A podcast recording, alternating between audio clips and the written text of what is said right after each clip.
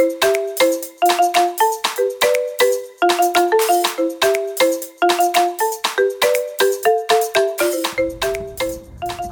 Elle and Miriam are two black homeschooling moms embarking on a self defining journey. Listen in on conversations that will encourage you to be your authentic self while uplifting your spirit and motivating your inherent potential. They're defining what culture is for their families and want you to do the same. Bring your children along too so they can meet the cleverly cultured kids. They're all for teaching the babies while they're young, adapting to the challenges of parenting, homeschooling, and being willing to learn the lessons that the children have to offer. It's all about uplifting one another and reclaiming your innate greatness.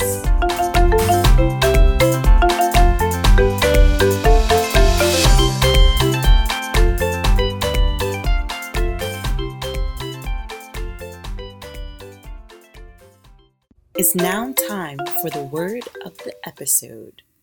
Dun, dun. Today's word of the episode is brought to you by the country of Sierra Leone. Okay? Okay? It means to demonstrate or to teach in Mende.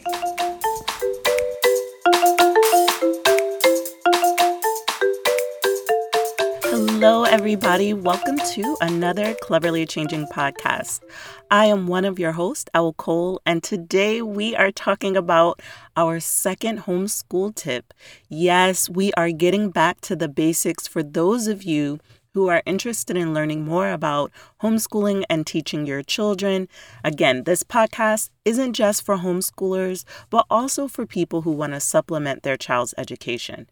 So, today we are talking about tip number two, which is lesson plans.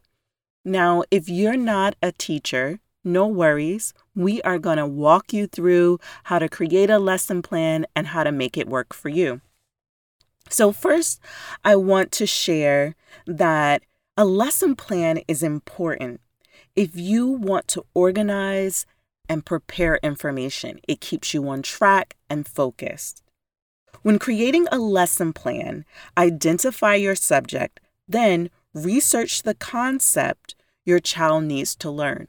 So, when I was homeschooling, I had to often reteach myself different subjects. So, math, it had been years since I had seen some of the math problems that I was needing to teach to my kids. It wasn't a big worry, it just meant I had to utilize different resources so that I could refresh my memory. One of the tools I used to do that was YouTube. They have great tutorials where people will work out the problems and you can practice. Also, if you are a bit hesitant about some subjects and you feel like, hmm, this is really outside of my scope, no worries. You don't have to do it all personally.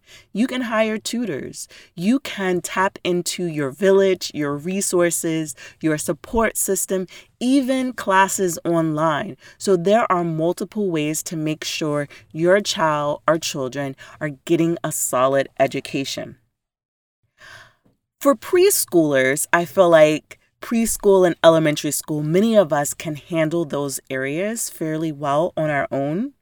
And we should probably go back to thinking about the learning styles. And there are three learning styles I talked about last year. The first was auditory, the second, visual, and the third, kinesthetic or tactile. And when I was teaching my preschoolers, I often went to the library and got CDs or videos to really reinforce those lessons. Kids learn so well through song. So even if you're not a singer, it doesn't mean that your kids don't have to have an opportunity to be exposed to new music. Expose them teach them, sing with them, but you can get CDs to sing along, especially if that's not your wheelhouse. The other thing I encourage you to do is use apps. Like we are living in a wonderful technology age where we have different resources at our disposal. And one of those resources is being able to type into apps. There are also educational programs like BrainPop. I've always said that as one of my resources because it was one that I found easy to use. They often had supplemental resources to go along with it and even sample lesson plans. So that's why I highly recommend BrainPop so much. There's also Khan Academy, and many other resources, visit the show notes page and I will link to some of my favorite resources that I use during my homeschool. For kinesthetic lessons, encourage your child to create a 3D model or take a field trip so your child can see how the lesson appears in real life. A lot of kids, when you're using many different senses, together, they're going to remember it better. So you want them to be hands on. You want them to be able to look at different concepts from different perspectives. And that is what field trips can offer. So um, I live in the DC, Maryland area, and we have a wealth of museums. The Smithsonian's, it was just an area where we loved going to the different museums that often offered classes and various resources. So, wherever you live, there are definitely some educational resources in your area that you can take advantage of with your children. So, remember, when you are doing your lesson plans, I want to give you a few steps to keep in mind. So, step one research and write out the objectives. So, research what your child should be learning. What does your state require? How much does your child already know? Then use all of that information to write out the objective.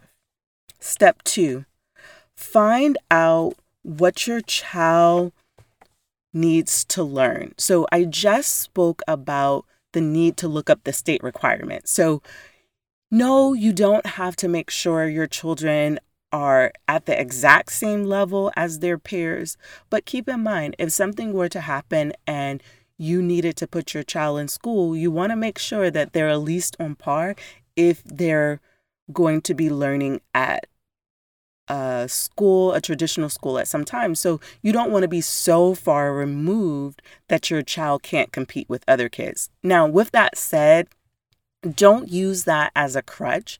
If your child is already advanced and has already mastered areas in their grade level, by all means, move on and teach them where they are.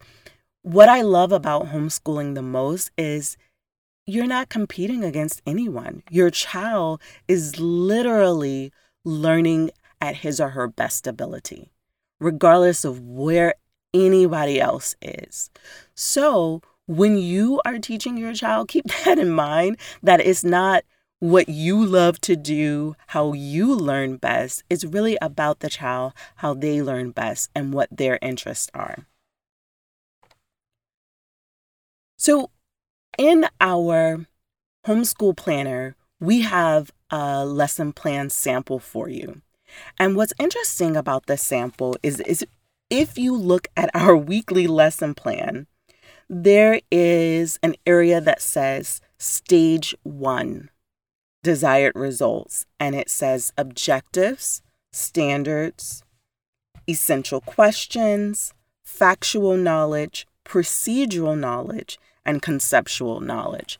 And I know that several of you have gotten the planner, and I want to really break down what that all means because I feel like the language can be something that not all of us are used to. And I don't want anyone to get discouraged, like, I don't even know what this is. So let me kind of break it down for you just a little bit.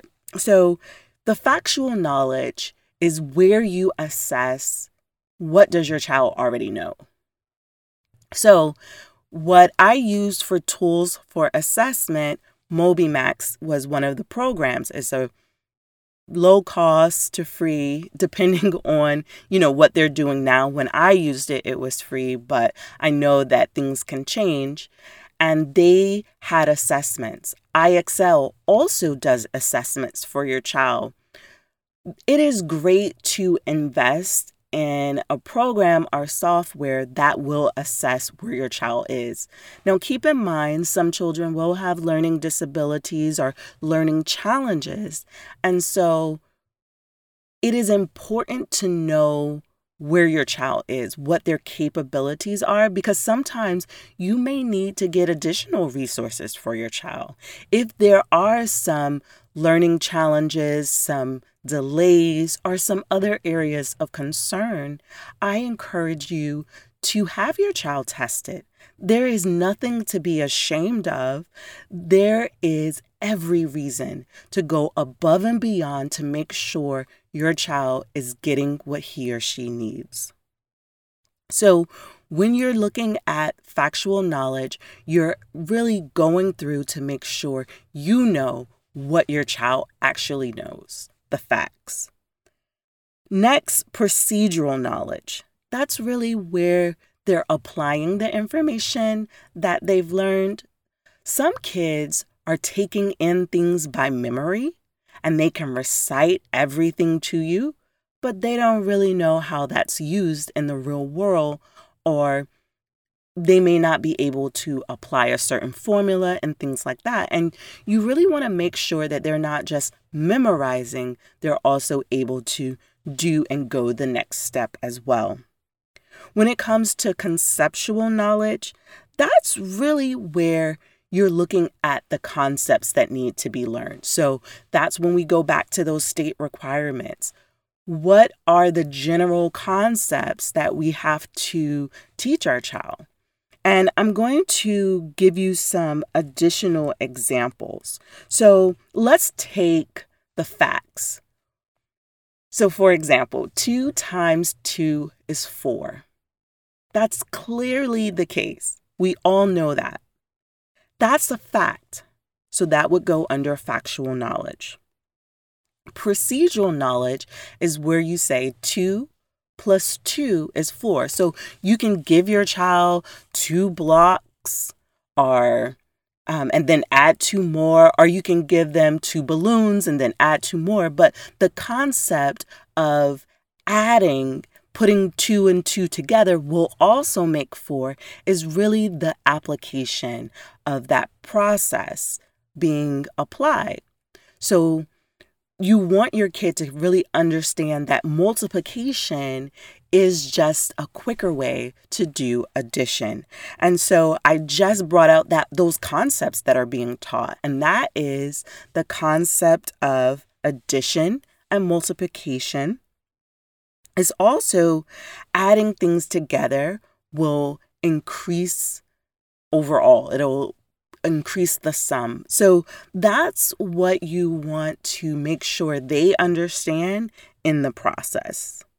And if they have questions, that's where you're putting the essential questions. So, as you're teaching your children, are you able to recognize what they are grasping and what they aren't? So, throughout that process, you want to make sure that you are writing questions, that you're noting whether or not you have some areas of concern. Okay, now step three is where you lay out the information. So, on our weekly lesson plan in our planner, we have an area called performance task, pre assessment, extensions, and considerations. And those words, again, aren't always words that we regularly use, but they're important. So, performance tasks, those are the assignments that you're going to give your kid. Pre assessment, what is it that they already know? Are you going to give them an IXL worksheet or assign IXL to them to do online? It doesn't always have to be math either. You can use this with other subjects. And again, there will be a link to other resources on our show notes page.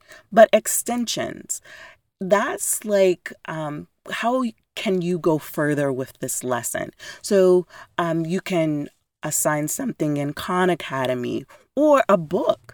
So you can put additional books, some math books that my kids liked when they were little was Life of Fred. So that would be, you know, an extension resource that you're using. If you're using um, another like online um, program, you would put that there as well. And considerations is for you to put areas where you know you have some concerns, some things have come up, and you're like, hmm, let's consider. Let's consider this. Let's keep this in mind and let me um, just make a note of it. So, you may need to be making assessments and writing notes about things that come to mind as you're teaching your child. And step four is to organize the activities. So, this is really where you're putting your activities, what you're going to have your kids do, and you're putting the materials you need. So, don't just say, oh, we're going to do a project. What do you need for those projects? What type of materials? And you want to do it in advance so that if you're doing a science experiment, you want to make sure you have all of the resources and tools you need so that everything will be there at your disposal and at your child's disposal because you don't want them to be missing something essential and not be able to give that assignment 100%. The next thing, number five, is practice and add challenging lessons. So I mentioned that you may have a child that is doing their work very quickly. And you may notice, hmm, this material isn't challenging enough for my child. And so you may ask your friends, you may look in different books to see what supplemental resources you can add to make sure you are challenging your child. The next thing is you want to make sure that you're giving additional work to deepen that impression because sometimes just because our child learns something once doesn't mean that it goes into their long term memory. It's probably going to go into their short term memory unless you reiterate that concept repeatedly over time. And so keep that in mind that doing something once doesn't mean they have it forever. You often have to reiterate and bring up those concepts again.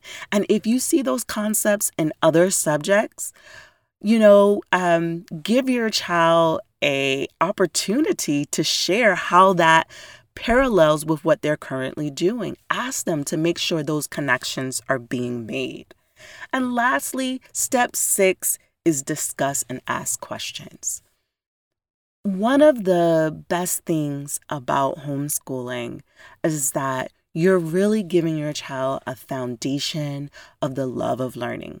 So let your child be inquisitive. It is no problem with questions. Questions should be encouraged and celebrated. So write down the questions and just really make this whole experience fun.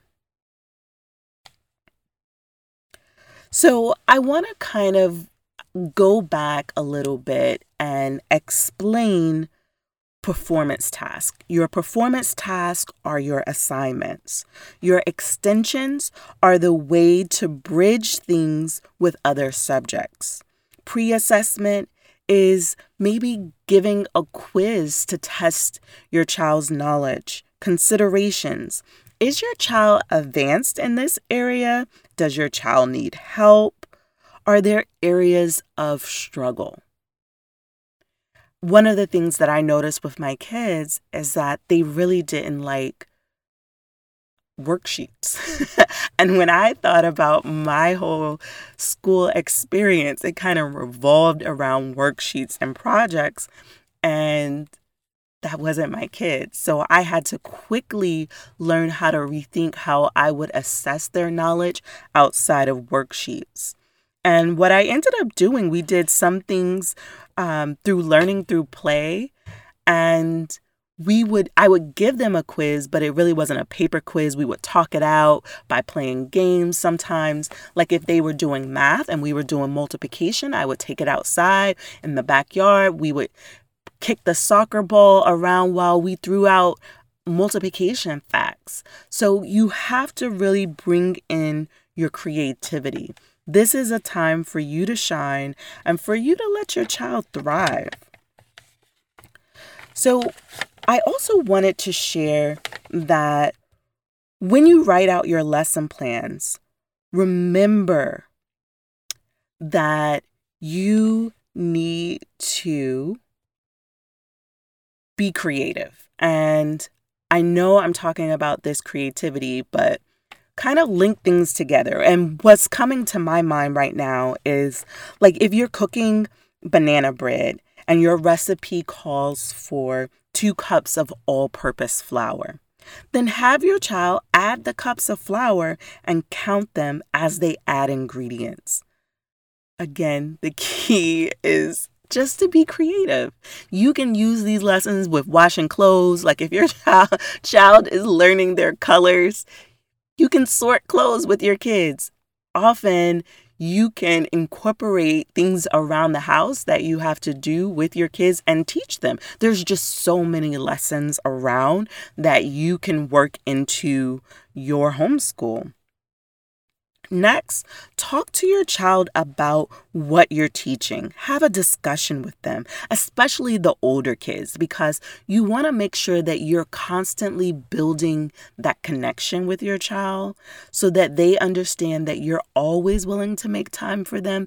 I feel like as kids get older, especially in the teenage years, sometimes we just say, oh, they're self sufficient and we pull away. But really, that's when our kids really need that heart to heart more than any other time because adolescence is so confusing. They're going through so many hormonal changes, and they just need to know that they're loved and they need to be held and hugged and just loved on just like you did when they were toddlers. They're older, but it's that same person who is inside. Don't forget that. And we talked a lot about creativity, but there are some unique ways that you could be teaching your child. Look on Pinterest, look on other forums, look in homeschool Facebook groups. Other people are doing it. And so you don't have to reinvent the wheel. If you have friends or neighbors who's who are teachers, ask them. They will let you know. Nobody is trying to hoard information from you. So be willing to ask if you need help. It is okay.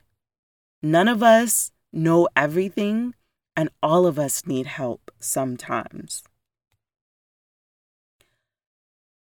And I just want to say if you have questions about creating a lesson plan, don't hesitate to reach out to us. I will again put a sample lesson plan in the show notes, and I will share our planner that you can purchase. We have a whole homeschool kit that is available for you to check out for you and your family. And I know that you can do this. So there are hundreds of thousands of homeschoolers who have taught their children all the way through 12th grade who have gone on to succeed in life. So if, if it is your desire to homeschool for a long time, you can do it. And you don't have to do it alone. So I hope that you have found encouragement in this podcast and I just, I wish you the best, you and your family. All right. Bye now. And remember, if you want to see the show notes page, go to cleverlychanging.com. Also, if you're interested in our homeschool kit, that is at cleverlychanging.com slash shop. You can follow us on Instagram at cleverlychanging and at cleverly changing. On we are on YouTube as well at Cleverly Changing, so connect with us. Get to know us. We are here for you as a resource. Resource, and if you want to be on the podcast, feel free to reach out. The easiest way is to go to cleverlychanging.com and you can see how to reach out to us and become a guest. Or send me an email at contact at cleverlychanging.com. All right. I hope all is well, and I look forward to connecting with you all next week. Okay. Bye for now.